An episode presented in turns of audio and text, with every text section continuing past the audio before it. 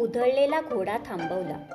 नरेंद्राची समयसूचकता आणि धैर्य यांचे दर्शन घडवणारा हा आणखी एक प्रसंग. एकदा नरेंद्र आणि त्याचे मित्र खेळत असताना रस्त्यावर एकदम गडबड झाली. घोडा उधळल्यामुळे एक घोडागाडी भरधाव वेगाने येताना लोकांनी पाहिली आणि घाबरून सर्वजण सैरावैरा बाजूला धावले. गाडीत एक स्त्री बसली होती. काय करावे ते काहीच न कळल्यामुळे ती खूप घाबरून गेली होती. वाचवा वाचवा असे ओरडत होती. लोकही काय करावे ते न समजून आ वासून उभे होते.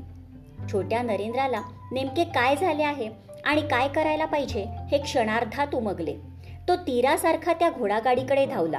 क्षणात गाडीत चढला आणि जोराने लगाम खेचून त्याने घोड्याला हिसका दिला. त्याबरोबर घोडा आटोक्यात आला आणि थांबला. भीतीमुळे अर्धमेल्या झालेल्या त्या स्त्रीचे प्राण नरेंद्राच्या या धाडसामुळे वाचले. हा प्रसंग पाहणाऱ्या सगळ्यांनीच नरेंद्राचे खूपच कौतुक केले.